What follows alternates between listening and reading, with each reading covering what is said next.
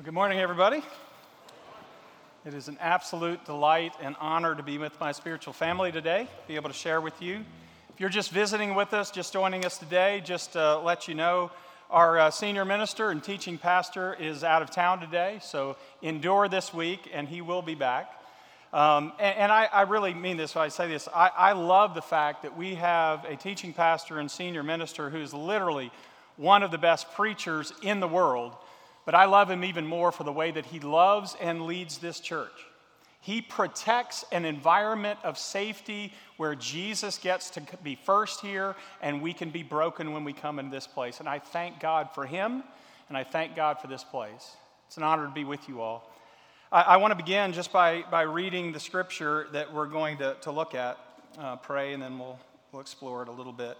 Um, it's in Hebrews chapter 6. If you're following along with your Bibles on your phones and devices, I'm going to skip through this a little bit. We got a whole chapter, and so I'm going to just kind of take us through an overview of it. So I don't have any words up here, just, just listen or follow along. Hebrews chapter 6, verse 1. Therefore, let us go on towards maturity, leaving behind the basic teaching about Christ and not laying again the foundation she lists some things there. Skip down to verse 4. For it is impossible to restore again to repentance those who have once been enlightened and have tasted the heavenly gift and shared in the Holy Spirit and have tasted the goodness of the Word of God and the powers of the age to come and then have fallen away. Skip down to verse 9. This is where he leans in, and we will too. Even though we speak in this way, beloved, we are confident of better things in your case, things that belong to salvation and the rescue of God. For God is not unjust. He will not forget your work and the love you showed for His sake in serving God's people as you still do.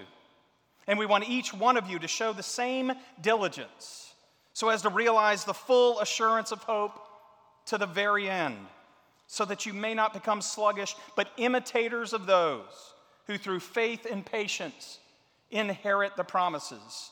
And then he speaks of what promise he's thinking of in verse 14 the promise to Abraham and all people who surrendered him I'm going to bless you and bless the world through you. Skip down to verse 18 so that we who have taken refuge might be strongly encouraged to seize the hope set before us. This is the word of the Lord. Let's pray. Father God, as the psalmist prayed so long ago, I pray again today. May the words of my mouth and the meditations of our hearts be acceptable to you, O Lord, our rock and our Redeemer. Amen. Sometimes I believe that we all need a word, sometimes. Some word that will help us take the next step of where we want to go in our lives. Sometimes we need some word, some message, some kind of verbal shot in the arm Maybe it's to overcome some struggle that we're going through. Maybe it's for us to kind of take a, a, grasp or a hold of some vision or dream we've been given. Sometimes we all need a word, some kind of spoken word or verbal word of affirmation or hope or encouragement. In fact, there's a technical term, hang with me here for a moment, a technical term of the kind of word I'm thinking about here. It's called a word of exhortation you haven't heard that before, actually, Patrick referred to this earlier. Patrick is taking us through this little book in the Bible called the book of Hebrews, but the book of Hebrews actually tells us what it is. It's not a poem that you might find in the Psalms, it's not a theology book that you might find in other places. What it is, chapter 13, verse 22, the writer, what I would call the preacher of Hebrews, is giving them a word of exhortation. The first or second week, Patrick told us what you're hearing is a sermon. By the way, I take some comfort, Chris, in this that 13 chapters later, he says it's a brief sermon. So I promise that sermon will be briefer than mine. That's the only thing I can promise. But he gives them a word of exhortation. For those of you that may have heard this before, this word here, the root of this word is the very same word. The night Jesus is arrested, he said, I'm going to give you a promise of a comforter and an advocate, the promised Holy Spirit, who will paraclete, walk alongside of you. That's the same word. He says, What I'm giving you is a word of walking alongside of you. All of us sometimes need somebody to walk alongside of us and speak a word of life to us. I want us to feel for a moment what it is we're getting in the book of Hebrews. What is the point of this kind of message that the preacher and teacher is trying to give us in the book of Hebrews? In all of my theological study and all of my spiritual training, all of the work that I've done in communicating the gospel, I've come across a very concise picture of what it looks like to give a word of exhortation. In fact, if you've been at the same worship gatherings that I've been at from time to time, where we're celebrating lifting up uh, the, the one who is in front of us, you might have heard this particular word of exhortation applied to our own local context. So I want you to hear for a moment a word from Pastor Yoast. Now, I don't want them to gain another yard. You blitz all night. And if they cross the line of scrimmage, I'm going to take every last one of you out. You make sure that they remember forever the night they played the Titans.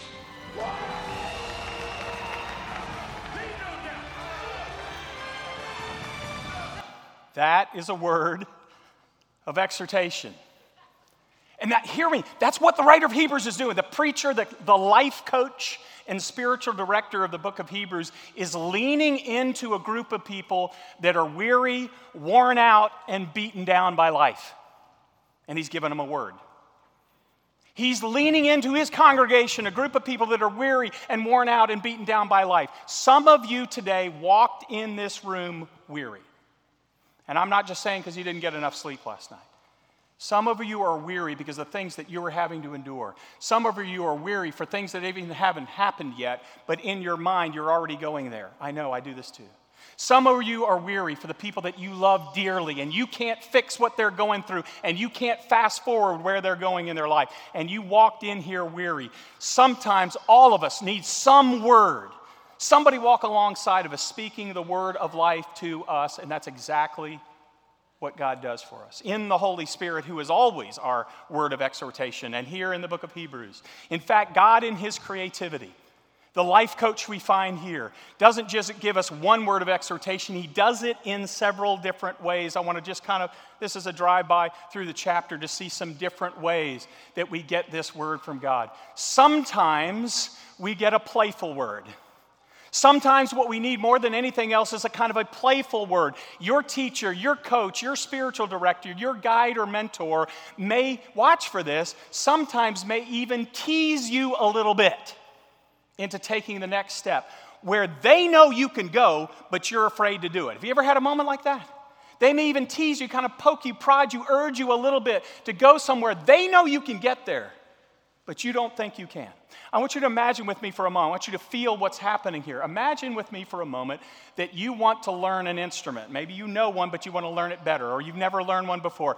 And, and you are learning at the feet of this master teacher and she's been teaching you for months and months and months. And then imagine this. I want you to think about what you would say to her if this is what she said to you.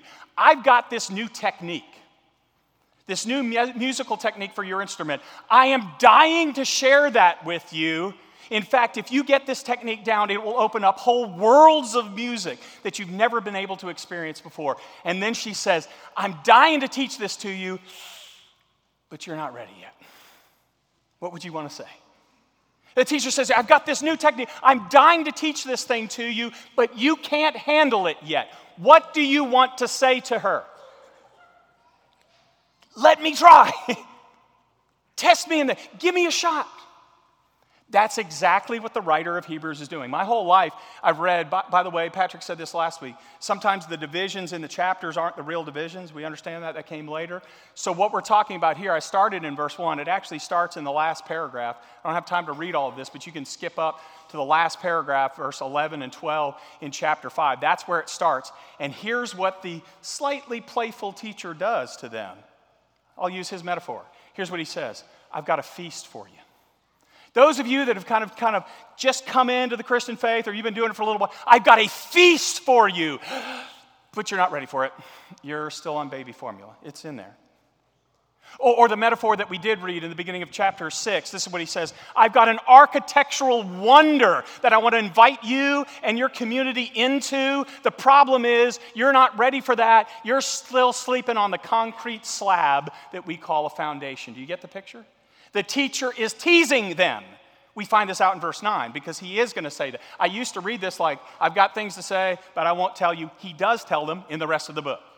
But here's what he's doing. Sometimes we need a playful, almost teasing word from God or someone speaking in our life to push us a little further. Hear me. There may be some urge stirring in you. There may be some sense of, of something inside of you saying, I want to step out, but I don't think I'm ready. That may very well be the Holy Spirit, the comforter, the one walking alongside, urging you, teasing you, playing with you. Did you know that's the point of the parables? Jesus does it all the time.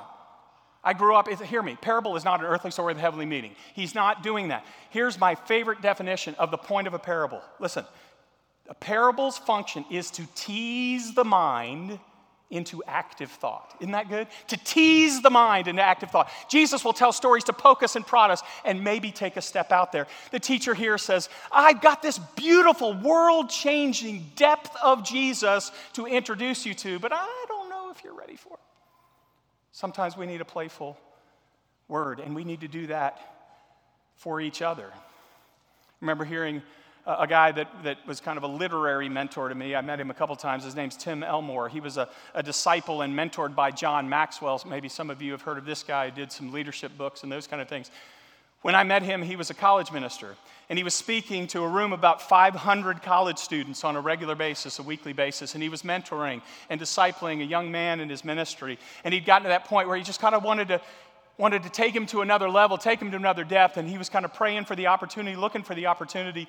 And, and on the morning of one of those gatherings, where he's going to speak to a room about this many people that are college students, he woke up. One of those mornings. He woke up and he calls, we'll call him Bob. I don't remember his name, but he calls the student, Bob, up in the morning. He says, Look, Bob, have you ever had these mornings you wake up, allergies or something? I don't know. He said, Bob, I can't talk.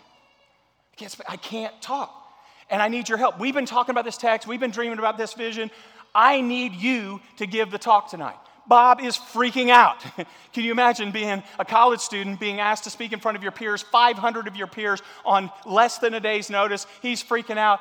Tim says, Look, we've done this together. We've talked about this. I'll, I'll, I'll do whatever I can in the day, and I'll be there in the back room quietly just cheering you on, but you've got to do this for me.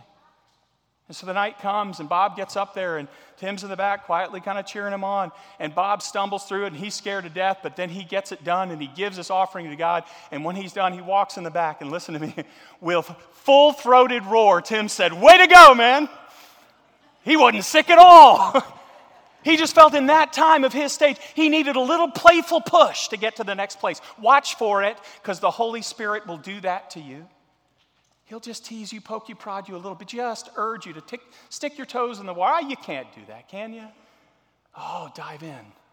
Sometimes we need a playful word and we need to do that for each other in the community. Sometimes, though, we need an urgent word. I would call it a tearfully urgent word. I almost skipped this section. I love that he gave me chapter 6. Here's the verse nobody knows what it means, right? In verse 4. It sounds like it's saying, it, if you come to Christ, and you fall away, you can't come back. It sounds like it says that, right? And here, by the way, I'm not going to rest all of the disputes on this text in one little talk on a Sunday morning, but I will offer you what, what, it, what it helps me to think through when I think about this text. Can I first of all just say this? I love the way Patrick says, can we read the difficult places in Scripture through the lens of Jesus? okay? And just pastorally for a moment, can I say to you, if you've ever come across a verse like this, or the unforgivable sin or whatever, if you ever come across something, and it doesn't even have to be that, it could be your own experience of life that tells you, I can't come back, hear me, that's a lie. Here's what I do know through the lens of Jesus. He tells a story, we call it the prodigal son, terrible title. I call it the insanely loving father. And what we know about the prodigal son is he does leave. He is a son. He does fall, he doesn't just fall away, he runs away. He tells you, Dad, I wish you were dead already. I'm going to treat you that way. Give me my inheritance. I'm going to leave. He goes, the Bible is very clear, as far away as you can go as a Jewish young man. Do you understand?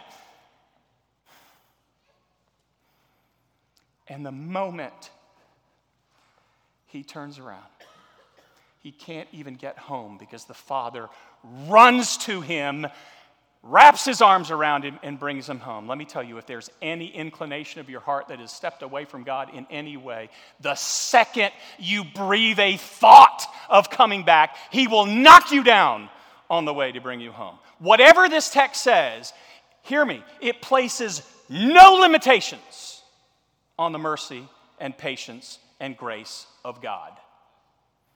So, what if I credit Tom Long for this? I think this is, I offer this. I'm not saying this is the only way to see this. But what if the preacher here is talking as a pastor and not as a theologian? What if he's not sitting in a back room debating about what God can do with sinners? What if he's talking about his experience tearfully in the life of his church? And what if he's begging people not to let go of the gift because it's so hard sometimes to pick it back up again? Don't walk over the cliff. Oh, you better believe it. God's arm is strong enough to save. But you don't want to go there. What if he's talking as a pastor? Saying, in my pastoral experience, when you have tasted the wonder of God and then you give that up for something else, it's really hard. It's impossible. Maybe he's not talking theologically. There's nothing problematic with God. Maybe it's hard for us. And sometimes what we need is a tearfully urgent word to each other to say, I know it's hard sometimes just to be a follower of Jesus and put one foot in front of another, but please, in the name of Christ, don't jump off that cliff. Remember talking for almost an hour to a friend of mine a while back now. And, uh, and he and I have helped each other out. We've done discipleship. We're praying. We're growing as followers of Jesus. We're growing as, as husbands and friends. He's a phenomenal businessman in the community. And he called me up one time. Have you had these moments? I just loved his honesty. I'm done, he said. I'm just done. It's so hard. And I'm just telling you right now, what I want to do is throw it all away. I want to walk away from all of it. I'm done. And you know, I, I, I, don't know about you, but I have to fumble my way by the grace of God into meaningful moments. And, and I, you know, we talked and we talked and we talked. And I'm just telling you, I was giving him truth, right? The truth that people have given me that was meaningful and helpful. And I would share things with him. And finally, the part that I, I'll never forget, he said, Would it really matter? What difference would it really make if I just threw it away and walked away? And something in that moment just came over me, and I wept with him. And I told him some of my own experience and the experience as a pastor and minister and friend of other people who just said, okay, I'm done with God, and just ran. And in my tears, I said, look, God will rescue you, but I'm begging you, I don't want you to experience the pain that so many of us have experienced in that journey down the cliff before He grabs you. And I'll never forget what he said. He said, Dean, we talked for 45 minutes and you told me a lot of things that were true. And in my head, I knew they were true and it was doing nothing for me. But he said, Your tears and your experience moved it from here to here. Sometimes what we need to do, can we say this? We're talking about this as men a whole lot. God's just breaking this up. I'm just telling you a conversation I keep hearing. I want to put it out there. In the name of Jesus Christ, can we be a place that's vulnerable and open with each other? I'm not saying you got to come up front, whatever. I'm just saying it's okay to be broken and messed up here. It's okay to make that phone call. If you're in a place right now that says, I'm ready to throw in the towel in the name of Christ, tell somebody. Because we've all been there. You are not alone. And sometimes we need a tearful, urgent word that says, please, please, please. God will get you. It's not about God. I'm just telling you, you don't want to climb up that cliff. You don't want to do it. But here's what's. I love this is a great preacher in the book of Hebrews. He plays with them a little bit, he cries and urges them a little bit. But he says, Really, I'm not talking about any of that. Have you ever had a sermon? That's not the point. That's not the point, even though there's some cool points in there. None of that's the point. Here's the point. He says in verse 9, What we really need most of all, what we really need is a word of unbridled confidence. I hope I don't jinx us with this picture. And please don't tell me we're DVRing the game. Don't tell me what's happening. But some, listen, we all sometimes need a playful word and we need a tearful word, but I'm telling you, every day of my life and yours, we need somebody walking beside us saying, Don't quit, don't give up, you can do it. Now, understand when I say that, really quickly, I'm not talking about self help. You can pay plenty of money to go get that, you can go to the bookstore and get that. Can I tell you, testifying for most of the room that's lived enough life to test this out, can I tell you this? Young people, can I tell you this? Self help is a bankrupt account. Self help is a powerless road. I'm not talking about that. When we speak this word into each other, we're giving each other real reasons for confidence to go forward that goes beyond me and you and speaks to a higher power and a higher place. So, what he leans into in this text, and for the last few moments, let's lean into this. Why do we have reasons for confidence on those days when we want to do anything but hold on? When we're weary in our souls, not just in our bodies. How do we have confidence? Here's a couple reasons that he tells us we have confidence. I believe God says well, you can have confidence because of what God sees in you. You can have confidence in what God sees in you and in me and in the world around you. What does God notice? Now, I want you to, for a second, look at this picture and feel it with me for a moment. If you're like me, you might have the same reaction. If you see a picture that says, I saw that from God, are you feeling happy and light? Are you scared? Right, you're laughing, right? If you're like me, the picture I've got, throughout the Bible, you get this image, okay? Throughout the Bible, you get the picture of the searching eyes of God. God is searching hearts, He's searching the world, and what's he looking for? In my mind, for years, and I still have to overcome this, I worship in order to change this view of God. I got the picture of God as the cosmic cop. Or, sorry, Gary, the cosmic principle and, and the grade book and, right, the, the audit, right? And what God is looking for is failure. What God is looking for is sin to root it out in the world. What God's looking for is that. That's not what the text says. What does it say here? in verse 10 God will not forget your work and your love that you showed to his people in service. God will not forget your work and the love you showed to his people. By the way, quick line in here. He's talking to Christians, talking to followers of Jesus. Nothing in here or in here is saying you're saved by what you do. No, no, no, no, no. Here's what I've come to believe. We talked about this a little bit in our little Wednesday night class, so I say this to everybody. It took me a while to get this. Those passages that say God is searching, what is He searching for? By the way, it was came out in, in, in the prayer card video, right? This is what Patsy prays for. The picture of God looking not for failure, but for faith. He's not looking for something bad. He's looking for something, sometimes anything in this messed up heart that he can work with, and he'll start with that and he'll build it up. Do you see the difference? God will not forget. You're tired, you're weary, you may not even be doing anything, the pastor says, but God remembers the work you did, and He'll start with that. Maybe you're getting caught up in self indulgence and self pity and all of the self things that destroy our lives. And He says, But I remember that time when you turned your heart outward to another human being and you poured yourself out, and I can work with that, God says. Hear me, hear me, hear me. Any fool can look in my life and find failures and defects. You hear me? You don't have to look long. Any fool can look in my life and find failures and defects. They take a little longer with you, but any fool can look at your life long enough and find your flaws. But listen to this it takes a God who can raise the dead to look at Peter and call him a rock. Go read the story. It takes a God who can raise the dead to look at a five time relational failure of a woman in Samaria in John chapter 4 and make her the greatest Billy Graham her city had ever seen. Anybody can find failure. Guys, churches majored sometimes in finding the failure in the world. Thank God that's not where Patrick leads us here.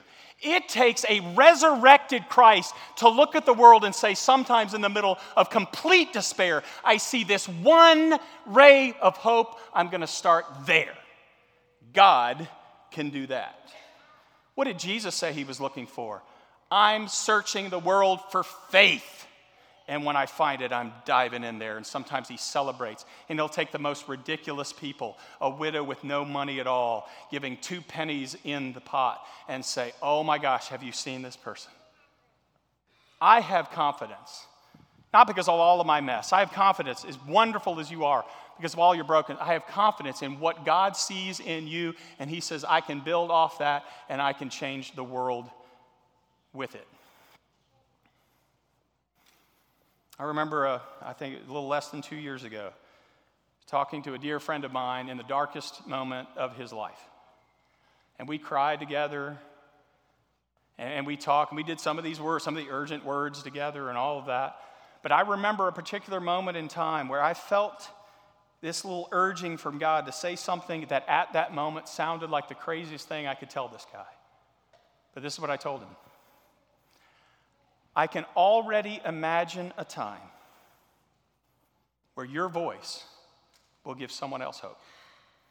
He's in a completely feeling like hopeless place in his life, darkest place of life. I can already imagine a time where your voice is going to give somebody else's hope, somebody else hope. Your story will actually save someone's life in the hands of God who has given up hope. And I'm telling you, this past week, I saw it happen less than two years later.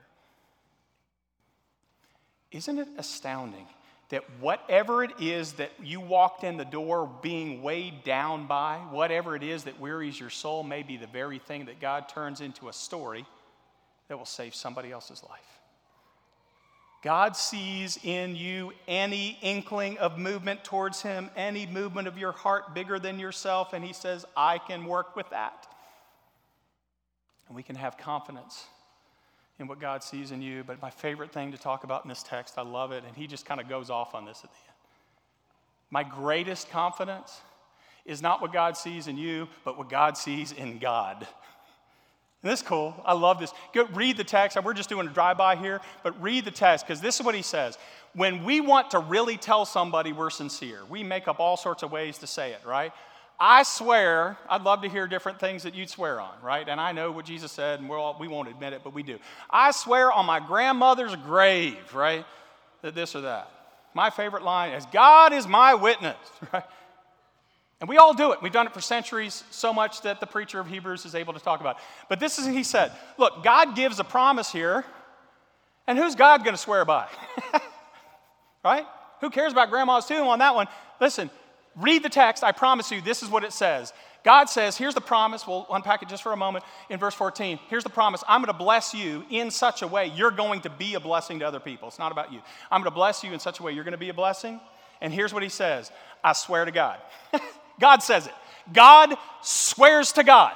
it's really cool. Oh, we don't have time for this. I'll just throw it out here real quick. Go read Genesis 15, because the, the promise in here is not just for Abraham, but for anybody, Paul says, who is a son or daughter of faith. Anybody who says, I'm going to trust God more than I'm going to trust me. Anybody who's a son or daughter of Abraham, here's the promise I'm going to bless you, and it's going to be a blessing to all people. More on that in a second, but here, get the picture. In Genesis 15, God gives you an example of God swearing to God. This is, this is what God does. Have you ever heard the phrase to cut a deal? You know the Bible gives you a picture of where that came from, right? Because in the Old Testament times, they would literally cut a deal. If Mark and I were going to make a covenant arrangement you get a big old cow, we'd cut it in half, and do you know what we would do? Come here, Mark. I didn't plan this, but we're going to do this. So there's a piece of cow there, a piece of cow there, and what we do is we would walk between the pieces. All right, thanks. Now, here's the picture. I want you to get the visual picture in your mind. You cut a deal, you walk between the pieces, you're making a statement. Do you get the statement? If I break the covenant, what's going to happen to me? May my life become like the life of that cow if I break the deal. You got that picture? Now here's what's amazing. Go read Genesis 15. It's a cool story. Abraham cuts, cuts the cow and goes to sleep. The fire of God comes down. The fire of God goes between the pieces. You get the picture? Where's Abraham? He's asleep. Who's the only one that goes between the pieces? God. Do you hear what God says? Take it in in its full effect. God says, You can kill me before this deal will get broken. I'm going to bless you, and I'm going to bless the world, and you will have to kill me before this doesn't happen, no matter how far you go, no matter how bad you fail, no matter how, how far short the church falls, I'm walking between the pieces. God says, I swear on my life, you will have to kill me. And they did. Do you hear the force of the promise? Just a picture of this, and then we'll wrap this up. Here's the picture of this promise, because it's the most important promise in the Bible, one of them, because everything comes off of this. Put your hands out just for a second. Put your hands out. I know I hate when people do this, but bear with. This is our lives. It's a bowl. And God says, I promise, I promise to bless you, right? The blessing is not a Lexus in a house. Stop saying we're the most blessed country in the world. Okay, we got a lot of stuff. That's cool.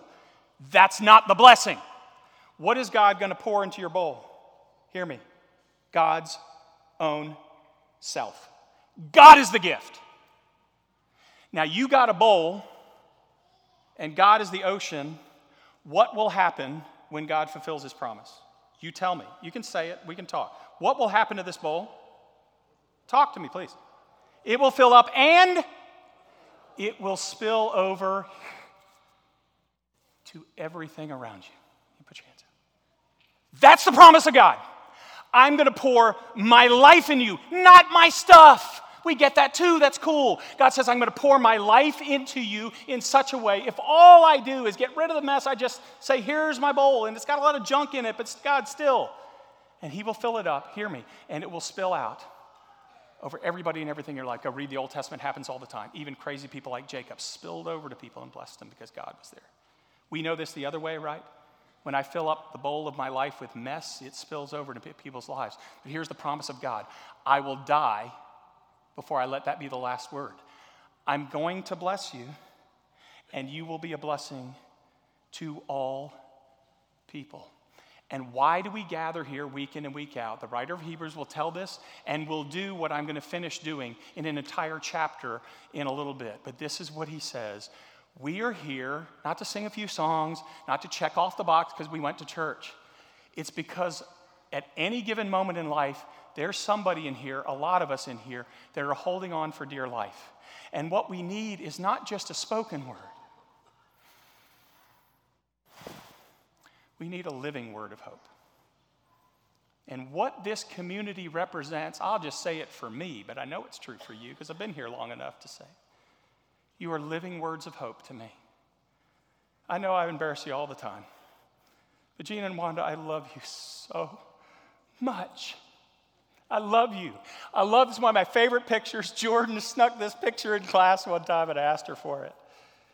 I love this picture because it represents, I love your sense of humor.